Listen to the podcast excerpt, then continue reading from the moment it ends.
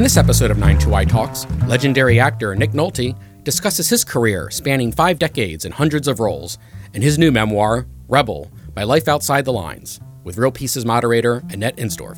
The conversation was recorded on March 12, 2018, in front of a live audience at New York's 92nd Street Y.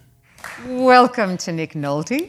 And I'm going to ask that we raise the house lights just a little bit because we can't see you very well. And I think now it's a bit better. I want, uh, yeah, oh, now it's much better. I want you to see that this is your audience. So, um, you just said backstage that the scene we showed from Rich Man, Poor Man was your audition? Yeah, that was the audition scene. That was when Peter and I did that scene. And on the way to the car, I said to Peter, I'll see you when we start shooting. And he said, You don't know that. And I said, Yes, I do. I'll see you when we start shooting. He said, You don't know that. I said, Yes, I do.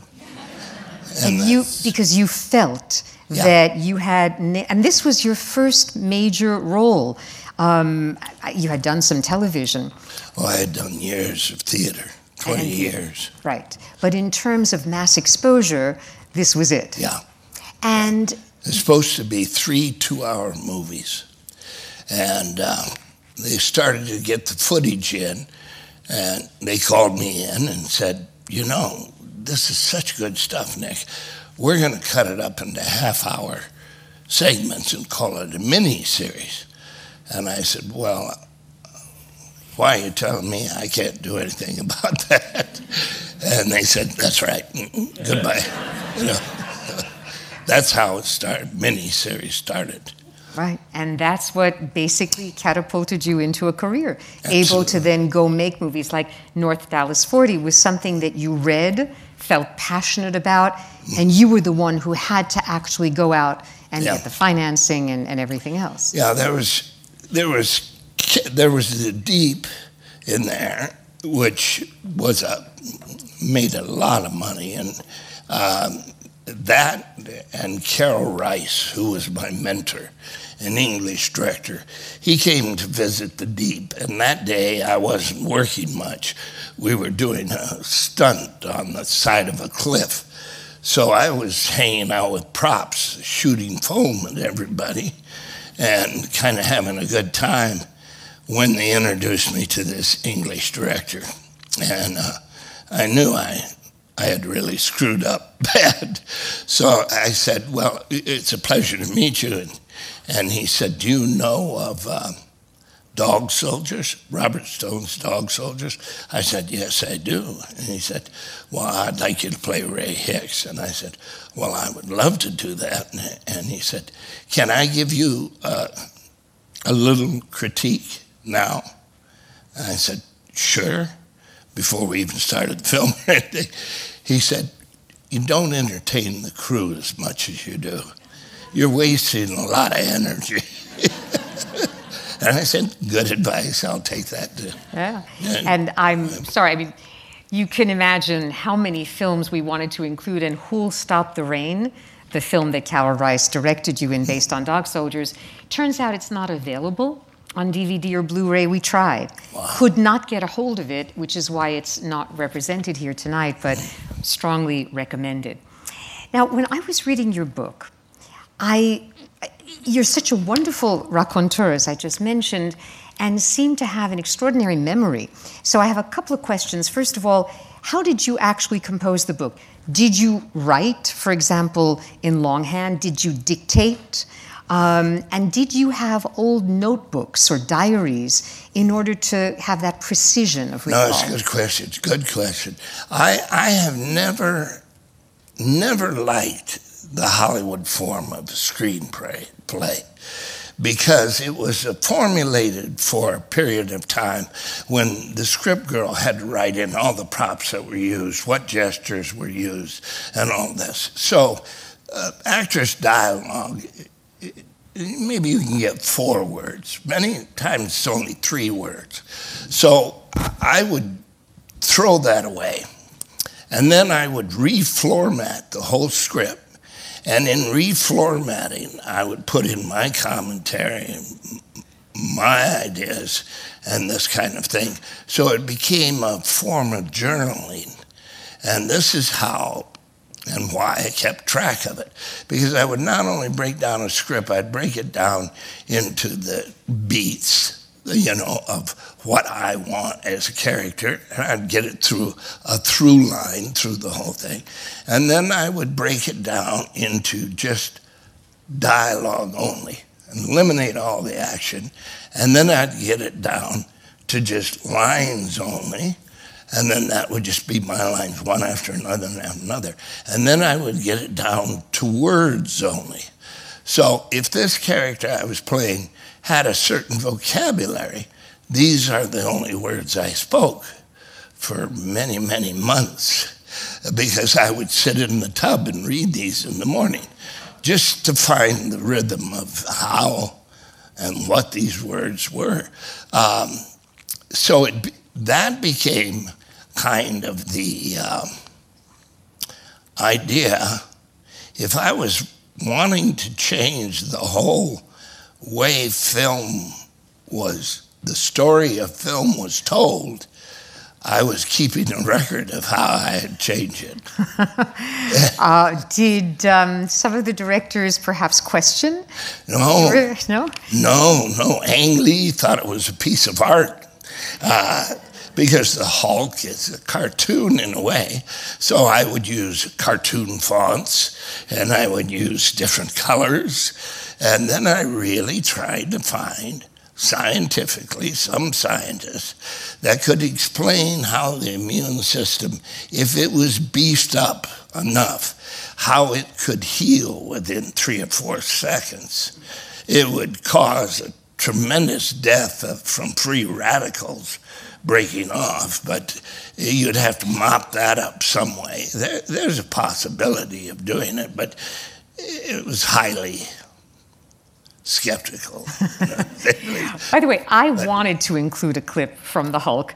Um, yep. My husband Mark, who does the clip reels, he, he, he felt there were more important films to include. But I thought the Hulk was not merely a very fine superhero movie, but given that it was Ang Lee directing it, um, it was also a love story. It had resonances that were mythic and philosophical. And I thought you did a fantastic job as the father of Eric Bana playing the Hulk. And the whole backstory where we realize that um, there murder, may have been a murderous, you know, backstory, a primal murder scene, and the mother died. It, it's so much richer than a lot of the other superhero movies. Well, Ang Lee, Ang Lee, he wasn't making the Hulk he, he wanted to get into every little detail of how, how this could possibly happen and why one would want to get into a position of power that way and power ultimately corrupting. So the early work with the, um, we're doing it now with CRISPR and genetics we're isolating dogs and making them. And, and so uh, it's not far fetched before we'll be into this kind of world. Now, it is a cartoon because the Hulk turns into something else. But the groundwork for this kind of genetic work is there. And um, let's just hope it's for better use than sheer entertainment, you know. Yeah. Yeah. Now, we started off because I was asking about how you had the recall from all these movies. You also mentioned in the book that you were dyslexic, and that when you first were doing plays, you would compensate by writing out the dialogue of all of the characters in longhand. Well, I found if, if, if I was doing a Tennessee Williams play, I, I wanted to spend as much time with the words that he chose to make a sentence, as Tennessee spent in finding the right words. So that meant I had to slow the reading process down so that I would contemplate which words he's choosing. And I found that if I wrote the play out longhand, that the action of the feeling of the word would actually translate through my hand and, and into myself. And I, and I would think more about it. Um, I didn't do that for long because it's an arduous process, but it's it's a very necessary uh, reason to to take the dialogue or the screenplay or the play and slow it down to the slowest rhythm it can go to understand exactly what each character is saying and why they're saying it. And when you get it slowed down, you begin to see the lines of how it connects on through. And with a writer like Tennessee Williams, it's absolute poetry, and you understand that. But the same is true of Inge Miller, uh, although they struggled to get their place on Broadway. Um, Tennessee did not. Uh, but um, I'm always looking for a way to change the basic process and looking for a way to make it pretty or unique or different or undecipherable. I like to create puzzles that I can't solve because the screenplay can't be solved anyway. And if it ends in death, then it's an imitation of life. So usually when the characters live, it's an arbitrary ending. And you got to figure those out. Um, you know, there's an actor out there that did Ridiculous Six.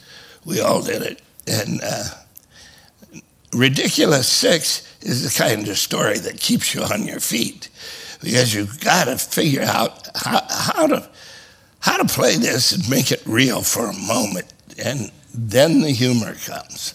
Uh, you know, maybe we tried too many gags, but it, it really worked that way. It does work that way.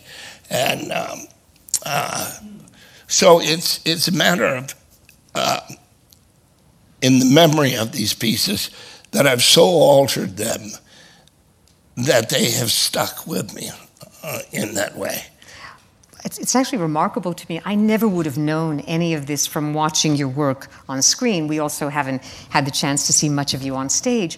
So it seems to me that you were kind of always a writer. I mean, that you always had a temperament that was attuned to words, to their rhythm, even though we associate you, I think, primarily with an intense physicality. Physicality, yeah. Um, in fact, David Thomson, uh, the great critic, considered you the great elemental American actor. he used that word, elemental. And in your early films, I mean, North Dallas 40, we showed one that was more dialogue, but you were a football player yeah. in school. Yeah, I was. The thing about North Dallas 40 is you got to remember that's before Players Union. That was, they could just kick you out anytime they wanted. Uh, if they didn't want to pay your salary, they didn't want to pay your salary. Um, and um, I had seen Jim Otto. But when I decided to do it, first of all, the NFL did not want that book written. So they resisted Pete Gent even writing the book. And then we inherited the task that they did not want it to be a film. Why? I don't know. Big corporations get scared about little logos. Um, I don't know why they got scared about it, but they, they were just resistant. Uh, to the idea that um, maybe these players gave everything they gave and they should be compensated for it. Uh, but they weren't for a long time. Jim Otto couldn't walk. And when he day he retired, he couldn't get out of bed, you know. Um, so, yeah. football's going through a big change now, you know. And you actually made another film later in your career that still now today has a resonance, Blue Chips, uh, directed yes. by William Friedkin, which deals with basketball and the corrupt element of getting high school players, you know, to sign with your pro yeah. team, and that was another sort of prescient. Yeah, that's a that's a Billy Friedkin um, and Ron Shelton uh, threatened to pitched their tents in my front yard. And I said, But what are we going to say? And, you know, Ron wrote White Man Can't Jump. Uh, he wrote a brilliant Ty Cobb, which Tommy Lee Jones played. Uh, but he has a tendency to make a little fun of the athletic part of life. And Billy, Billy, surprisingly, Chicago, Jewish street Chicago kid. And you don't want to get in a fight with Billy Friedkin. I mean, he'll just clean your clock. Uh, I was nose to nose with Billy, and I was the first one to break into tears, you know. and said, oh my God, have I ruined you? I said, no, you haven't ruined me, but you devastated me. Uh, but it was all over a question of a little simple thing. Uh, he's very passionate, and, and uh, he, he, he was Bobby Knight's favorite guy, and we ended up with Bobby Knight for about a month, which sent Ron up a tree because Ron didn't see the picture being as serious as it was. What the problem is, is yeah, they're going to recruit these kids from 11, 12 years old, and the shoe companies are going to come in and they're going to give that family money. And then if that kid doesn't grow an inch, they're not going to give him any more money. And that's the problem. A lot of false hope, a lot of false dreams. It's a cutthroat world. Yeah. Now, I'm going to move into something else because your book credits Brian O'Byrne.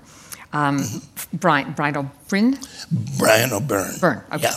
For engendering passion for acting as well as commitment to the craft. Yeah. And among your mentors, you also name one of my favorite people, the filmmaker Alan Rudolph, also the producer Mike Medavoy, who I told you were going to be doing this tonight. He was very pleased. Yeah. Um, I'm curious, who else inspired you, especially among actors?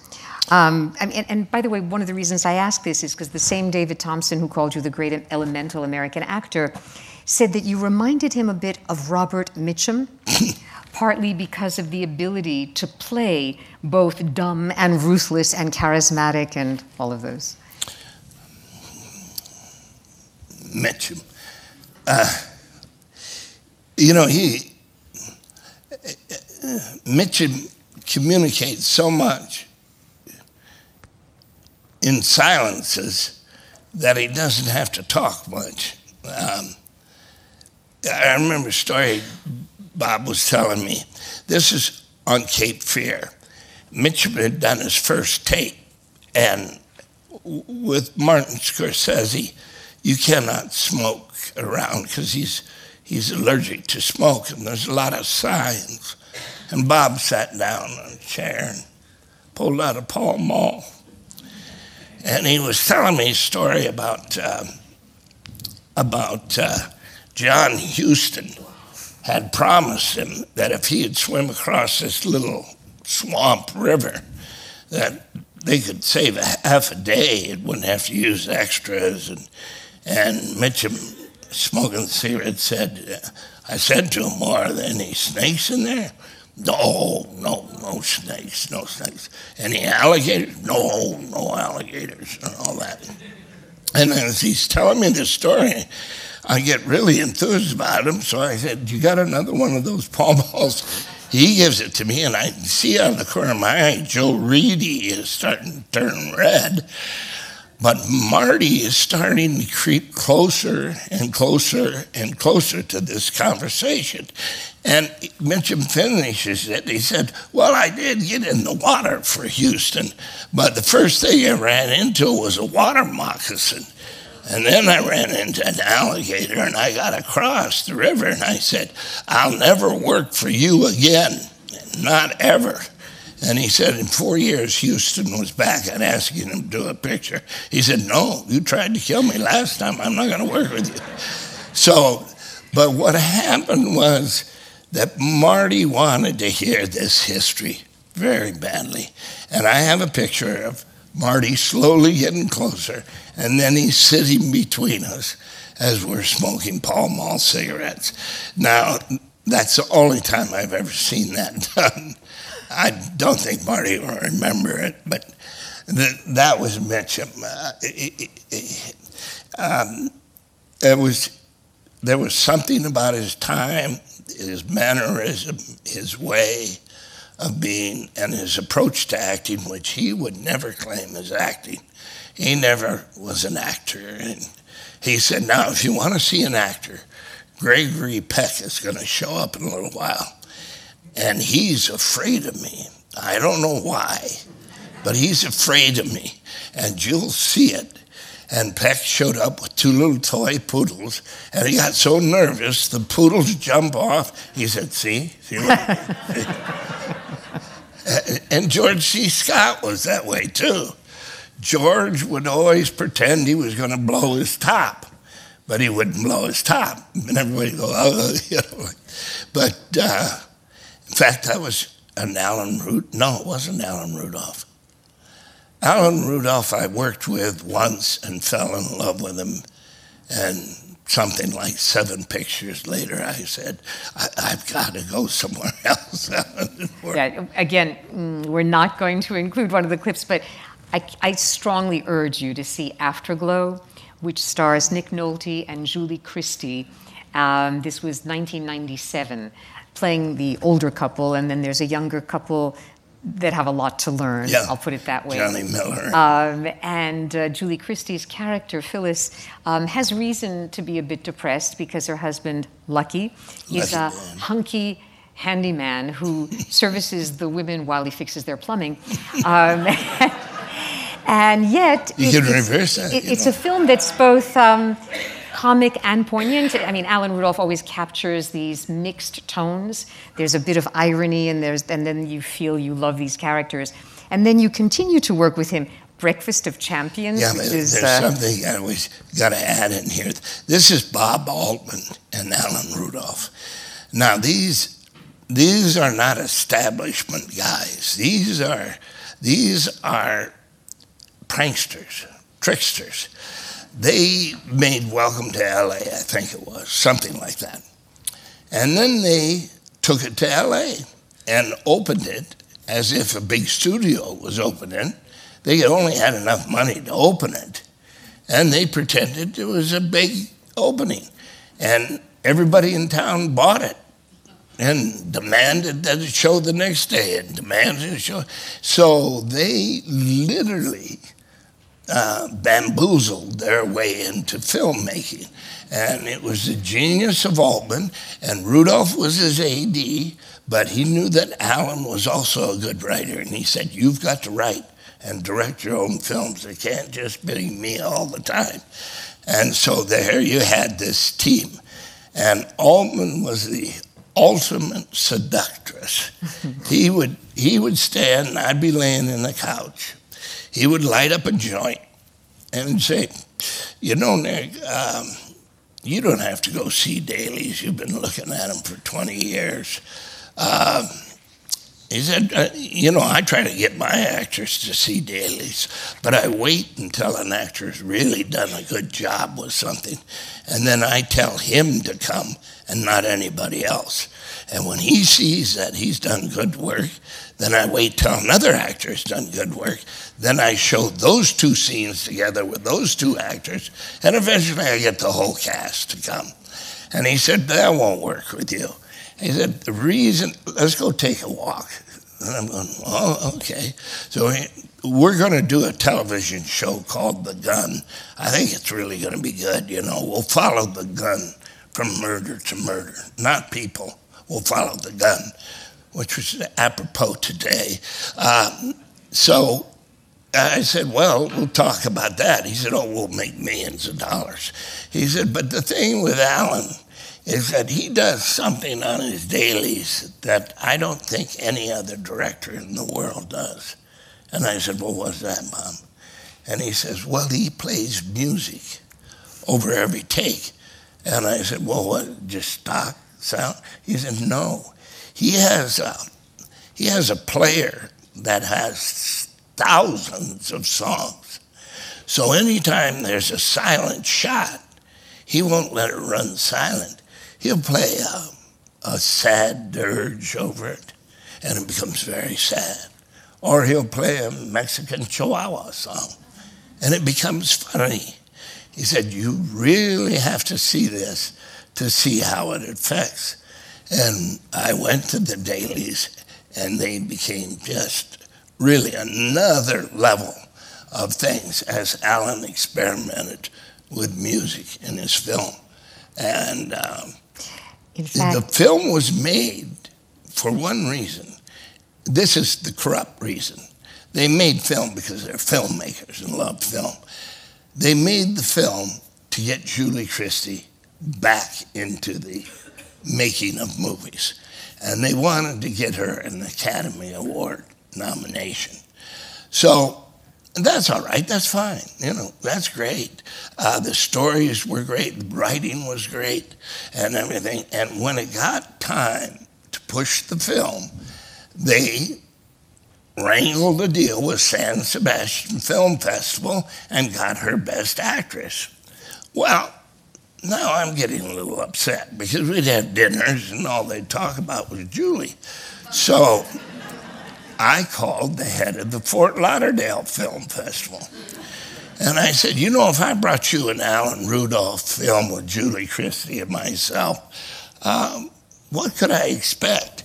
And he said, Well, nothing, Nick. Uh, but I imagine your wildest dreams would come true. And I said, Okay, I'll bring the film down. So I won Best Actor. and that night, there was uh, oh boy, there was Cassavetes' gal. Uh, Gena Rowlands? Yeah, Gena. And Ben Gazzara were sitting out in the audience. And I, I saw them, and Gena and, and, um, and her husband had come to the Mayflower once to talk to me, but they were at the bar, and I was at the end of the bar, and I never got the courage up to go talk to them. So I didn't do that. And I wanted to go tell Gena that I was sorry that I didn't get over and talk to him.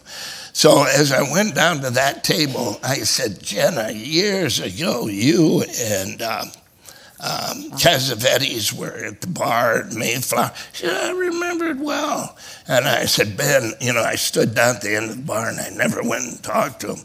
I should have gone and talked to him. And she said, Oh, honey, Nick, Really? I said, Yeah. I mean, it was stupid of me. And she said, No, honey. We went to four other bars. We were out till five in the morning, and we dropped you off back at the Mayflower. With that, Ben fell over backwards in the chair, just laughing because he knew the deal. And that's kind of the way it is with some of the filmmakers, you know that are intimate like that. Uh, well, you've just mentioned, I mean, Cassavetes is for me one of the towering heroes, and Gena sure. Rowlands possibly the greatest living actress of her generation. Mm-hmm. Um, much as I want to continue with some of these stories, we have prepared a few clips from the films that you then made after the point we left off. And I would love for you to see, you're going to, first of all, uh, a, a, a Beverly Hills movie co starring Bette Midler. You're going to see a piece of a New York drama alongside Timothy Hutton. And then um, two short clips um, from the uh, films for which Nick Nolte received Academy Award nominations uh, Prince of Tides alongside Barbra Streisand, and a clip from Paul Schrader's Affliction with James Coburn and Sissy Spacek. We're going to take a look at these right now. I guess I'll angle my chair this way.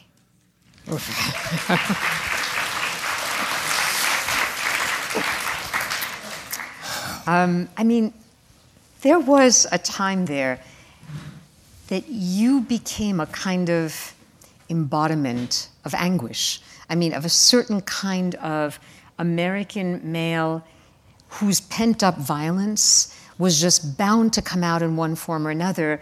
And it's, it's curious for me to see that the way the repression in The Prince of Tides is then slowly brought out through the psychiatrist character played by Streisand. But in Affliction, um, the horrific nature of sort of father son abuse and tension, the way that it's almost like Greek tragedy, you know, when, when the cursed house where the sins of the father are visited upon the sons. I mean, affliction was a real contemporary example of that. Um, since those are the last two clips, You were directed consecutively, it seems, by uh, well by Sidney Lumet in Q and A, the clip that we saw from uh, with, with Timothy Hutton, and then Streisand in Prince of Tides two New York directors, but very different animals. and I'm wondering if you could talk a little bit about the difference in being directed by Sidney Lumet, who is so associated with New York rhythms and streets, and where you played this Irish cop, versus Streisand and what The Prince of Tides meant in terms of your career. Well,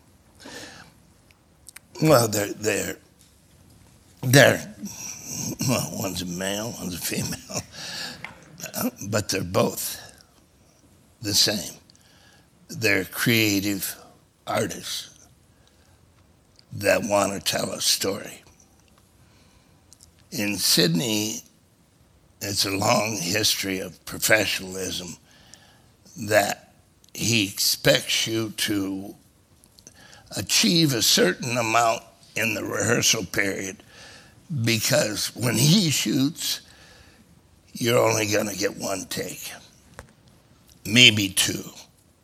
If you've really got something to say, you can ask for another one. But you better do have something left because uh, he doesn't want to waste time. Uh, to him, time is drama, is humor, and it's all about that first timing energy. Um, Streisand is more about perfection and coming to a realization emotionally and mentally about what the scene was about. Sidney has already figured it out. Uh, his best films are New York based and about authoritarian uh, uh, power and misuse. Uh, Judge Torres was his writer, so he had he had a very uh, strong element there. Um, um, this Q and A was a difficult piece to do because the nature of it was so rogue that even the the best in New York didn't want to talk about it. So this kind of a rogue cop did exist, but nobody wanted to identify it or say who it was, and nobody had a right to ask who it was. But uh, probably the worst crimes are committed by those that can do it to, and get away with it. Um, um, that film is Marlon Brando's favorite film. Q and A. Yeah, he wouldn't go on vacation without Q and A. Not my performance, but all the performances. Louis, um, the black actor, um, Armand Assante, he just saw that as as uh, because Sidney had boiled it down to the simplest of the story, and it was dark. It was very dark. He would always ask me, um, "Did you really go down the front of his, or whoever it was, pants, and feel what bits were there?" And I said, "Yeah, Marlon, that's what you do." And he said, "Well, what was there?" I said, "Well, they were transvestites." So their bits were tied up, you know, up behind them. And you'd feel for that. He said, geez, man. He, he just, uh, Marlon didn't like, killing Marlon wouldn't have any part of. He wouldn't even shoot uh, to eat, you know. So if you look at his body of work, you don't see him doing, you know, you know, things like that. Uh, and then he was fascinated how um, how could you get to such a dark place? Uh, and I said, "Come on, Marlon. I mean, this is the first time I met him. He takes me outside the restaurant and is asking me these questions. And I don't know whether he's putting me on or whether he's being truthful about it. And I said, Come on, you're 21, you're doing Streetcar Named Desire. And the stories are that in rehearsals you never spoke up loud enough for any of the other actors to hear you. So they were terrified that you wouldn't be there. But you let out one Stella in some dress rehearsal, and they, oh, we're going to be all right. uh, and and then with Prince of Tides, it was Barbra. Uh, she doesn't know this, but I was doing Q and A at the time, and I had six-inch lifts on that I had tilted them so that my balance was forward. So anytime I was talking to somebody, I was right in their face. And that had to be compensated for by the camera. If I stood up straight, I fell over backwards. And, and it really made a big difference because that made me taller than Timmy Hutton, who was about six foot two.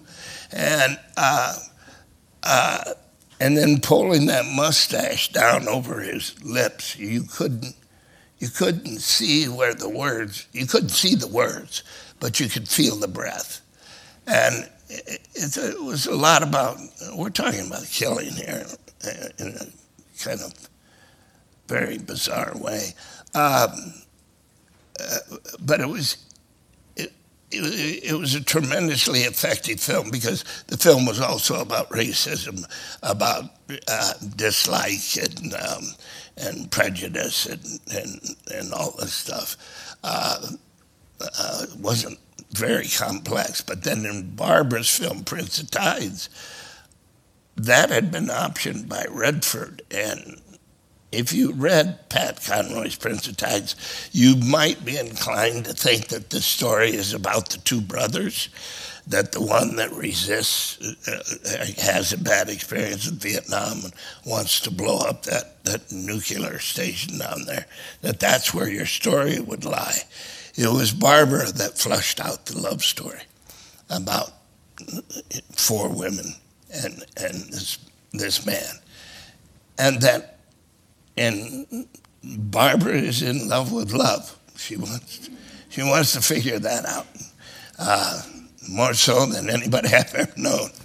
Uh, and uh, I said, well, it's not in Prince of Tides because at the end in Prince of Tides, Tom Wingo is asking for another love.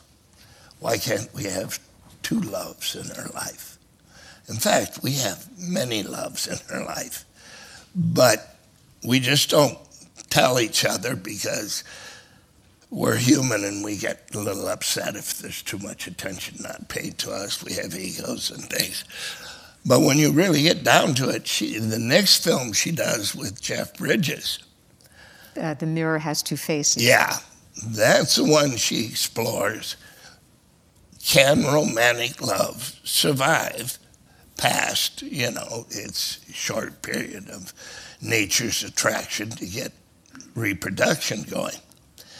Um, sure, love can survive, but it's a different kind of love than what we're defining as love now love is going to have to survive if we as humans are going to survive. We're going to have to learn to love all people, love our enemies as well as our friends. And until we can get that on a broader base, where we're going to be in this this relationship kind of thing that's on and off and on and off. Uh, I'm not wise enough or spiritual enough to be able to hold that ground for very long. But I know a few people that can do that, you know. And I, I think that's in our evolutionary case. Uh, certainly, more competition is not. Uh, we are competitive, and, um, but we've evolved to a certain degree. And then the last film, which was that? Um, Affliction. Oh, okay. Well, Affliction, you know, Paul gave me the script. I read it, and I said, "Oh, I got to make this." And then I read Russell Banks's book, and I had to call Paul, and I said, "Paul, I can't do affliction now. I don't quite understand what I'm dealing with. Uh, I've just finished the book. I know you want to start in a couple of months, and you've raised the money, but I don't understand it. I don't understand the depth of what affliction is. What does it mean? Affliction is biblical, it goes all the way back. It's something we're born with, but somehow we don't know it. And because we don't know it, we don't teach it. And we're talking about love. Is the male side of on the planet hasn't learned how to pass that on to son, father to son, and son to his son. The female side has because they have to birth, and a nurture is kicked off, and I'm sure there is on the male side. But we don't keep the intensity up. Uh, so Russell says since the beginning of time, men have raised their sons in caves, and they have yet to speak the words, I love you. And until that's done, we will be cursed with this affliction. Hmm. And that's what's going on between the father and that son. Because the father is a. Paul Newman turned the role down. I offered it to Paul. He said a very interesting thing he said, Nick, I don't think my audience would accept me in this role. And I thought, well, that's a strange thing to say. But when you think about it, what Paul is saying is that, number one, he doesn't want to go to that place. And number two, he's evolved past that place.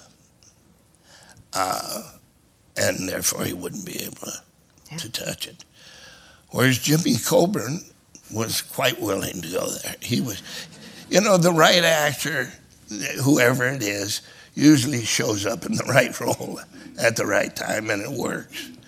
If they don't show up, then it, it probably won't work. And you were the one who went to James Coburn. It was your idea to cast him? Well, after Paul said no to it, um, you know, I had wanted Paul to do it because I wanted to work with Paul. I had turned a film down about a cowboy that has to transport five prostitutes across from one town to another in a wagon. I said, Paul, I don't understand this story. He said, that's the same thing Redford said.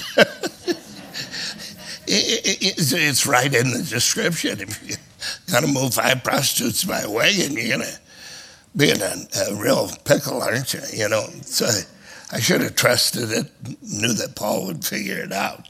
Uh, but I knew him casually. I knew enough to talk to him, and and and and he gave me a real strong reason why he shouldn't do affliction. And Coburn, Jimmy was ready for it because Jimmy, you know, had done Our Man Flint. He had he had an audience. And then Jimmy was afflicted with uh, uh, arthritis so badly that his hands were locked into positions. And a character actor friend of his went by and said, Jimmy, what are you doing? I mean, your, your body's going to be all twisted up. And he said, I know, but I don't know what, what, what's going on here. He said, Well, look, I'm going to work on you every day. And this actor worked on his hands for eight hours a day, both his hands, until he got it all back pretty much. You know, and then, then of course, he found MSM. But uh, it was really that actor working those muscles and freeing them up from the inflammation that he had. And of course, James Coburn won the Academy Award for yeah. Supporting Actor for Affliction, and, and, you were nominated. Rudolph called me right during the Academy Awards. Were, my phone's going because Bob and Alan know everything. So I take a chance on a commercial. Yeah. If they win Best Supporting Actor, you will win Best Actor. it's the history of the war- awards. so I said, okay, okay. I'll And find. you lost. You lost to Oh, I lost to Anthony Hopkins. Not a bad Silence. loss. Yeah, you know. okay. Anthony had been around for years and taking his lumps. You know, he had to always follow, uh, you know, uh, all those great English guys. I mean, the English, they do have a good thing on, on their repertory theater way that they move through and do the repertory theater and work their way back to London. So they do have a period of time that they know each other really well. We don't have that in America. Um, you know, we have good universities, we have summer stock, we have, there's plenty of theater going on to get any kind of base you want, but to get a group of fellows that have spent time together, we don't quite have that anymore. We used to. We're going to show just a few more clips because, well, first of all, there's one from a, uh, a World War II film in uh, which you play the scene with John Cusack. You'll recognize it in a moment. And then a post Vietnam War movie about a Vietnam, Vietnamese youth who is seeking in Texas the father he never knew and who is now blind. You'll see, it's one of my favorite films of the past 20 years, and we'll talk more about it afterwards. And then finally, two scenes from another remarkable film, Warrior, where you, as the father, have one son, uh, one scene with your son played by Tom Hardy, and the other with Joel Edgerton in. Um, I, I, won't say more about it, but it, it's very much an elaboration of the same theme that we're talking about of affliction and father son tension. And finally, we're ending with a clip of much more peaceful coda with uh, Robert Redford. So, uh, clip, the third reel.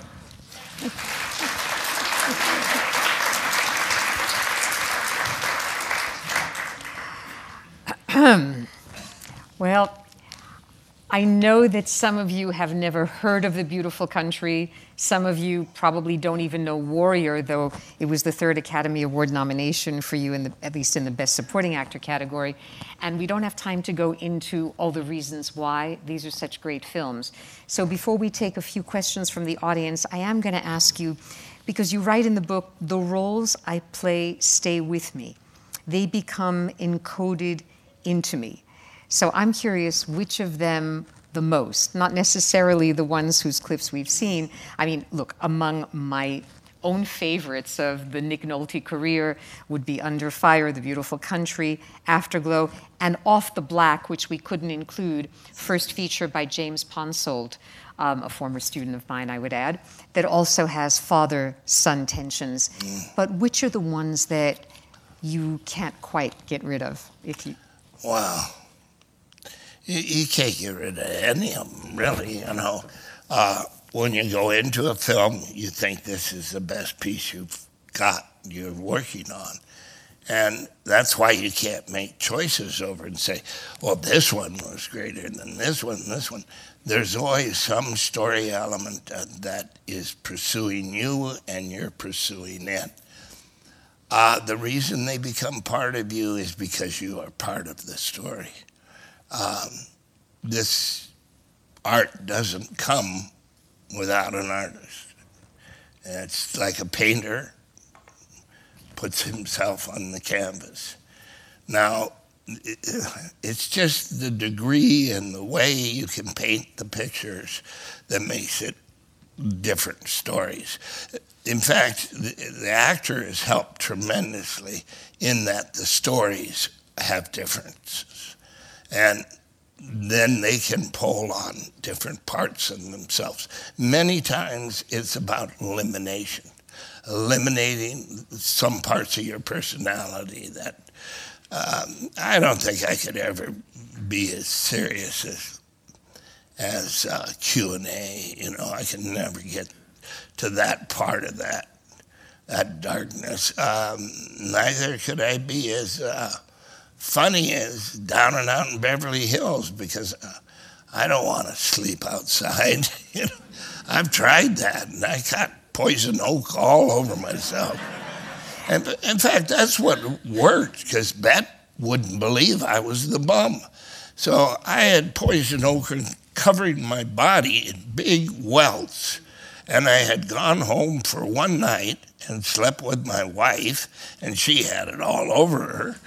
And so I would go to work about five in the morning. My makeup man, Eddie Enriquez, would soak muslin in a big garbage can, and I'd be down to my jockey shorts, and he'd lay these over these big pustule welts. And Bette happened to drive in at that time and saw this, and she freaked out. She called Jeffrey Katzenberg and said, Is it contagious? Is he, is he diseased? That disease? I can't work with that. I can't possibly. And man, I had her. I had her. From then on, I was the bum. But it was a kind of method acting because to play a homeless guy, you did the homeless thing. And if I if I read correctly, you ate the dog food. Yes, well, the dog.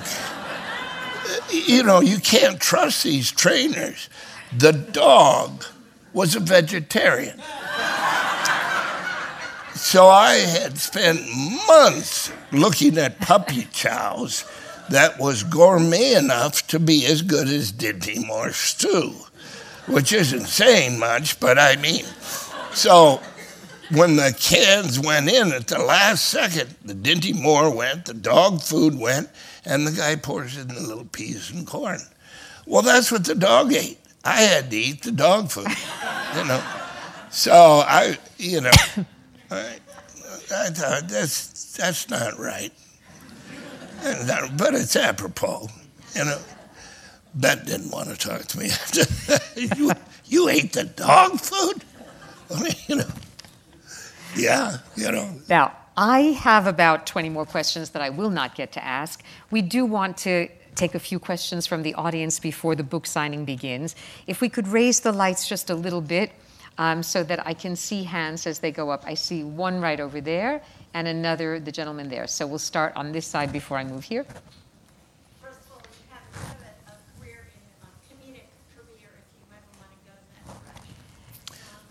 You obviously have a comedic career as part of the direction oh. of your work.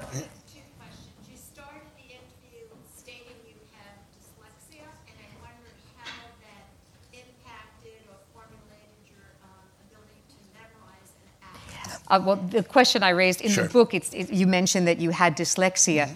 How did that impact your ability mm. to act? See, it's a, it's a very good benefit to have. Uh, it turns out in your favor like gangbusters. Um, uh, I would be surprised to find many actors that don't have it. I find more actors are dyslexic. And that just means that your eyes do not want to go left to right and down. It means that you may have a natural way of your eye movement. So you have to train yourself to do this. In doing that, that means you're going to spend more time on the script, you're going to spend more time in comprehension, and you're going to pay much more detail to it. So the deficit becomes a benefit. And I, I have found this um, ADD, hyperactive. Yeah, you know, you can sit with a comedian and you go, oh, geez, this guy is, he can't stop, you know. Robin Williams, you know. Robin Williams and I spent eight hours in a bathtub at Sue Mengers' house. Of course, we were doing things we shouldn't be doing, but we were behind the shower curtain. And as the women and actresses would come in and talk about which one of us would be best in bed. And Robin would start to go, and I'd say, No, you can't, oh, you can't, you know. And that's the amount of time I hung out with Robin Williams was eight hours. And I consider I had a closer bond with Robin than many people I've known for years. Just the conditions of us being in that bathtub. And why we climbed into the bathtub, you know, we both had something illegal that we weren't supposed to have, and so we wanted to share it, but then we were stuck in the tub, you know, and uh, it was a, a tremendous night.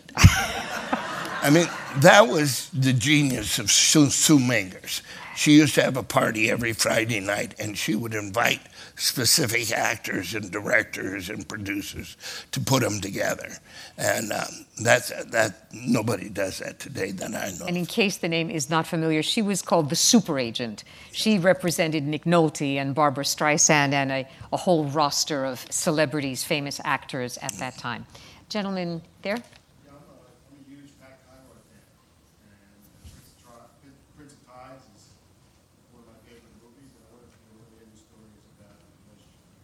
He said, I'm a huge Pat Conroy fan. Prince of Tides, one of my favorite books. Is there anything more you could share with us about the making of Prince of Tides? Yes. Yes. And your yes. relationship with the writer Pat yes, Conroy. Yes, absolutely. Um, I, was lucky enough to, uh, to have lived in West Virginia. And if you live in West Virginia, you're soon going to get crazy because you can't see anything because of dense woods.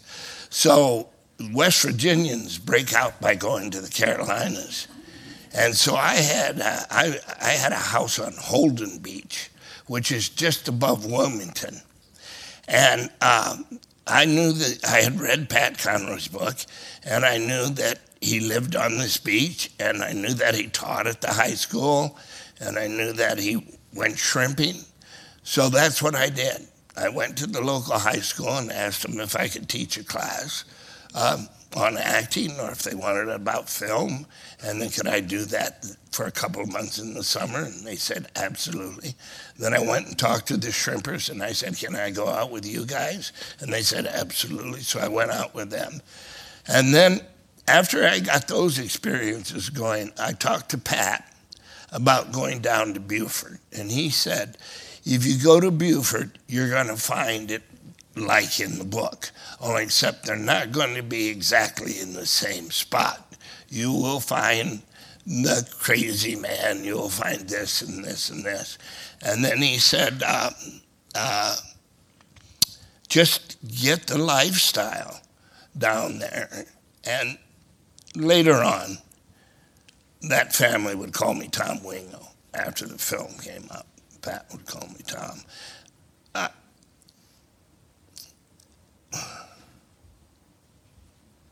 he was a great writer, great writer, and he was totally open with me on you know anything I needed to do. And, and uh, if I understand correctly, you really wanted that part and you pursued that part. It's not that they were coming for you. Look, Barbra,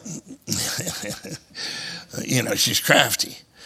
So uh, you can't, uh, if you want something and they read it, you're not going to get it. Uh, it's just kind of a game. If you want it, but they can't see that you want it, then you're probably going to get it.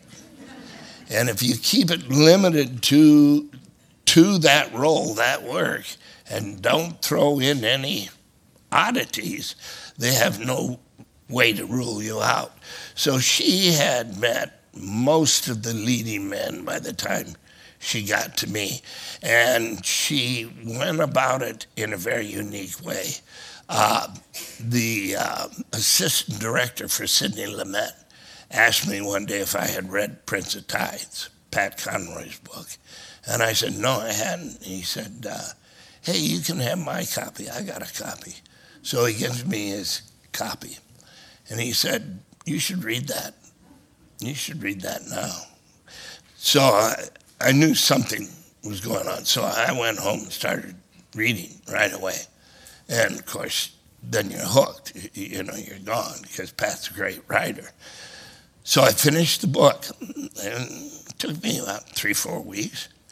And so I said uh, to this, I said, "Is there anything past the Pat, Pat Conroy book? And he said, Yes, yes, there's a script. And I said, Who's it by? He said, Don't know.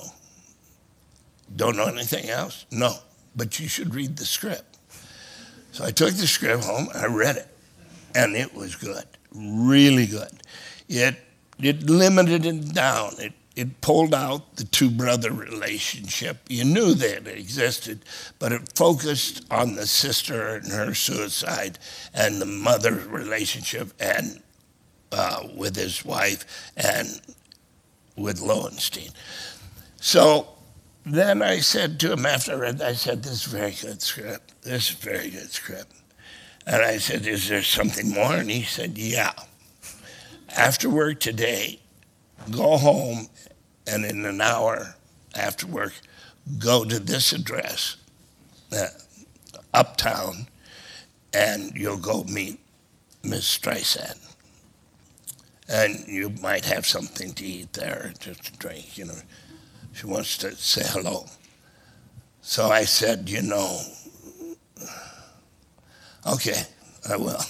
I didn't want to bring it up with him that I was six foot five and had black hair and and that whole thing. So I, I just took the shoes off and I had black hair. To this day, she doesn't believe I had black hair. She doesn't believe I had a mustache. The only thing she was will say about it is that she poured me a glass of red wine and I wouldn't sit down. I just stood with the wine. And she had all white carpeting. And she was so frightened that I was going to spill that wine that that's all she remembers from the interview. And from there, it went on. And her process is well, let's do a few scenes and I'll videotape them. And then I have versions of that scene.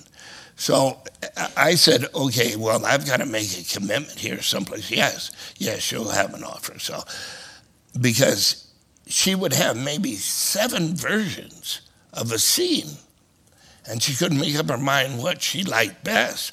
So she said, we'll shoot all seven. And I was like, oh boy this is this is going to be a lifetime. And job. this is the exact opposite of Sidney Lumet, which yeah, you were working at the time. Exact opposite, you know. And uh, so we went into production with many of, of those things, with many scenes. Now, what actually happened is it doesn't work that way. When you're working, the, all the energy and everything drives to that one take and then it's dissipated and gone. You can't go back and start it up again. So luckily, you don't do versions. You know, uh, she didn't do that. Uh, there, we don't agree uh, totally on the film. She thinks that um, I and the actress that played the mother, um, Kate, uh, with, uh, she was so good. Um, oh, I can't remember the name. The day we did that scene, she and I were so prepared that it just flew and it glued the crew and it glued Barbra, and she had no comment about it. But to this day, she thinks that the mother was not complicit in any of the abuse the children took. And I feel opposite. I, yes, it was the father that beat the children, but the mother could have stopped it. She could have walked away. Yes, it's a harder thing to do, but that's why we're all guilty in a way when you talk about affliction or something. There are things that could be done. So she would reshoot that scene. That's the only one. Hmm. She would.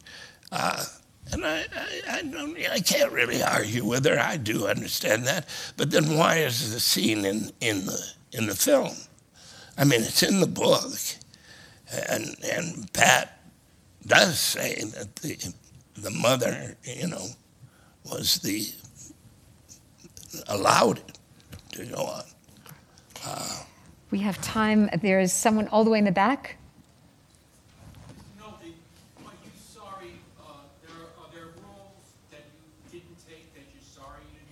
Are there roles you did? Are there roles that you are sorry you did not accept? Or other roles that you're glad you passed on? Yeah. Well, I'm glad I told him that Superman was psychotic, uh, that he was truly a schizophrenic, and that if they offered it to me, I would consider that very heavily in his psychology. Um, I did one not want to play a superhero. Um, that's the only one I can think of that I made any kind of uh, fuss about. Um, no, there was never anything offered to me uh, that I turned down that I wish I hadn't. And there wasn't anything that I didn't take that I wish I had.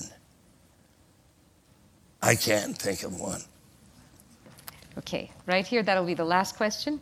In the movie uh, 48 Hours and Another 48 Hours, did you have a lot of, uh, off stage, did you have a lot of funny interactions with Eddie Murphy? When you were making 48 hours and another 48 hours, did you have any particularly funny interactions off screen with Eddie Murphy? What you're asking about is you're asking about a real special genius individual, Eddie Murphy.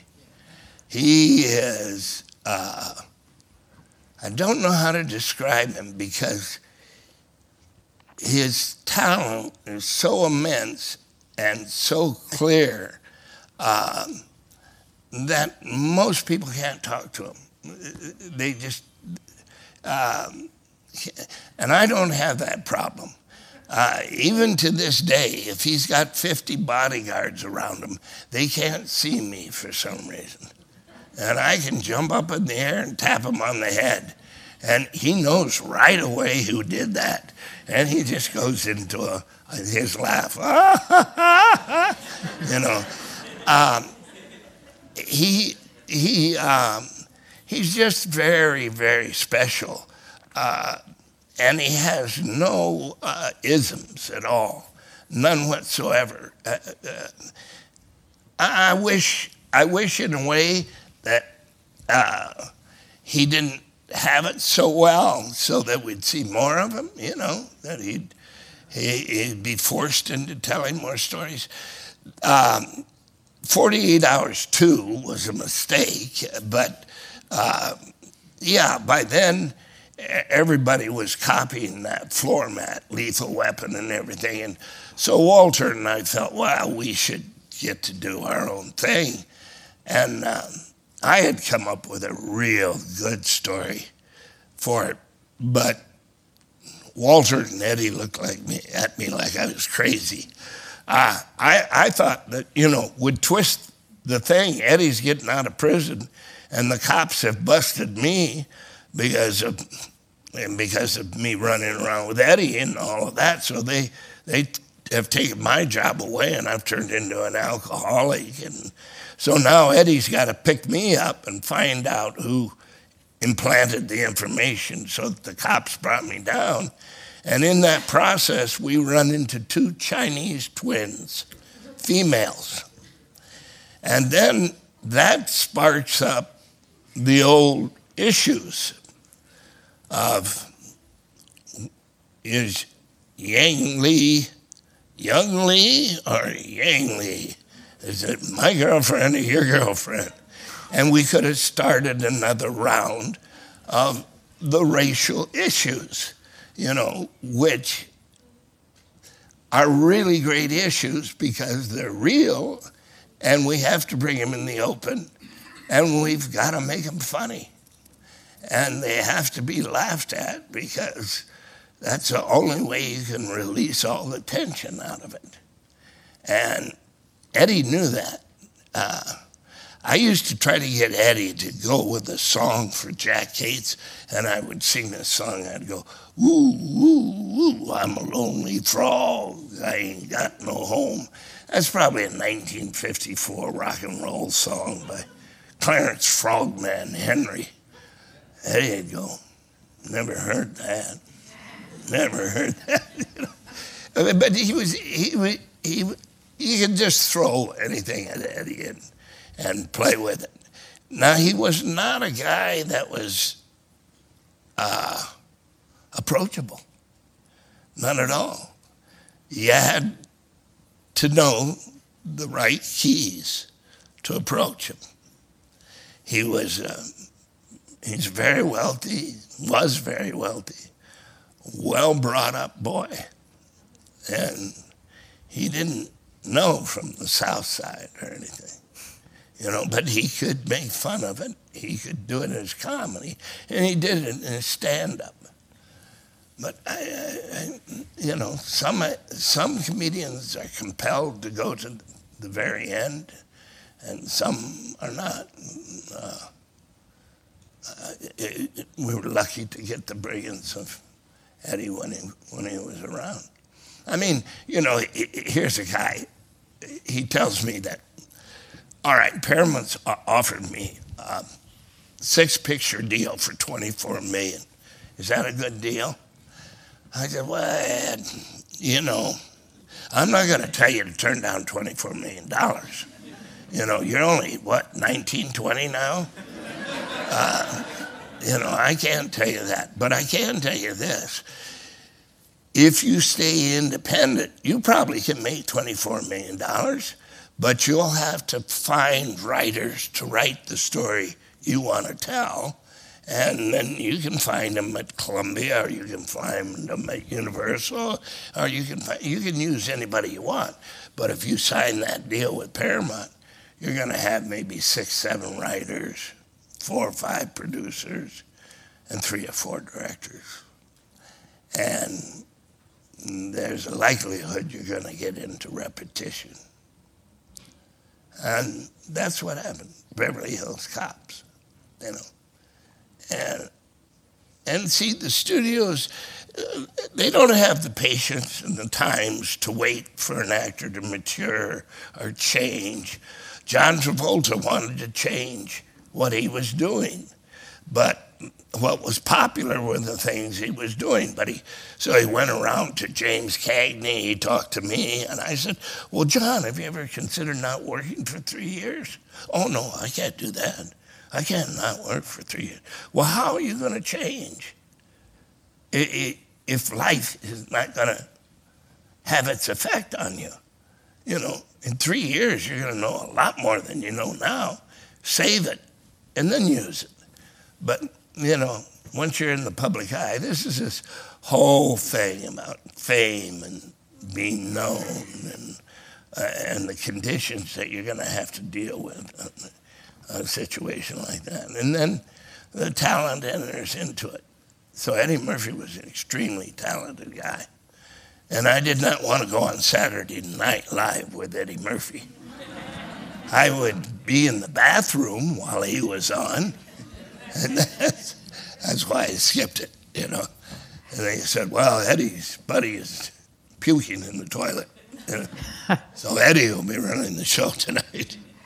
Well, yeah. Your book is called Rebel My Life Outside the Lines. Yeah. And it's fairly clear, even to those people in the audience who haven't seen all your work, that your career has been unique. You have not been, you know, going the mainstream route. You've done so many of the independent films that many never even heard of, but that clearly not only helped you perfect your craft, but clearly put you in touch with human emotions, needs, fears. I mean, looking at your films the way Mark and I have been doing over the past two weeks, there's a kind of internal landscape of the American male moving through various decades and generations. At one point in the book, you actually mention acting as a method of studying the human soul. Wow.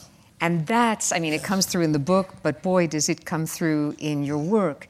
And I was very gratified because we haven't talked about this. You've been through a lot in your life. You've overcome various addictions and you are still working. I mean, we didn't even mention the TV series Graves, which is the most recent. But towards the end of the book, you, you mentioned chanting your gratitude for everything that you have. Well, absolutely. And I think we all do that. I mean, all of our lives are very unique. And you're sitting in the middle your life. And that's what you utilize every day. And, you know, it, that's all that acting is. Uh, Marlon said a long time ago everybody is an actor. and and they are to to a certain degree. I mean, it's not that we don't take life seriously. We take life seriously that we can feed the stories back to an audience. But your life is informing a lot of people too now. Just your presence is the formation of it. And your consciousness is a consciousness that knows your life. Yeah. It's But- too bad we can't be in everybody's consciousness, but For sure. we can't do it. But I think that one of the reasons that we go to movies as much as we do, it's not just the stories, it's sometimes being Yeah. touched by an individual face, voice, sensibility. And we realize that part of us is responding to that. We, we see some kind of mirror, even if we don't look physically like that person.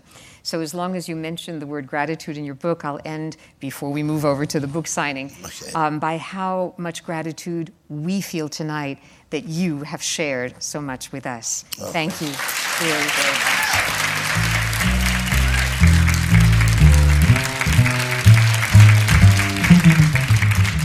Thanks for listening. 92Y Talks is supported by a generous endowment established by Daphne Recanati Kaplan and Thomas S. Kaplan. You can subscribe to our podcast on iTunes and find more great conversations at 92yondemand.org.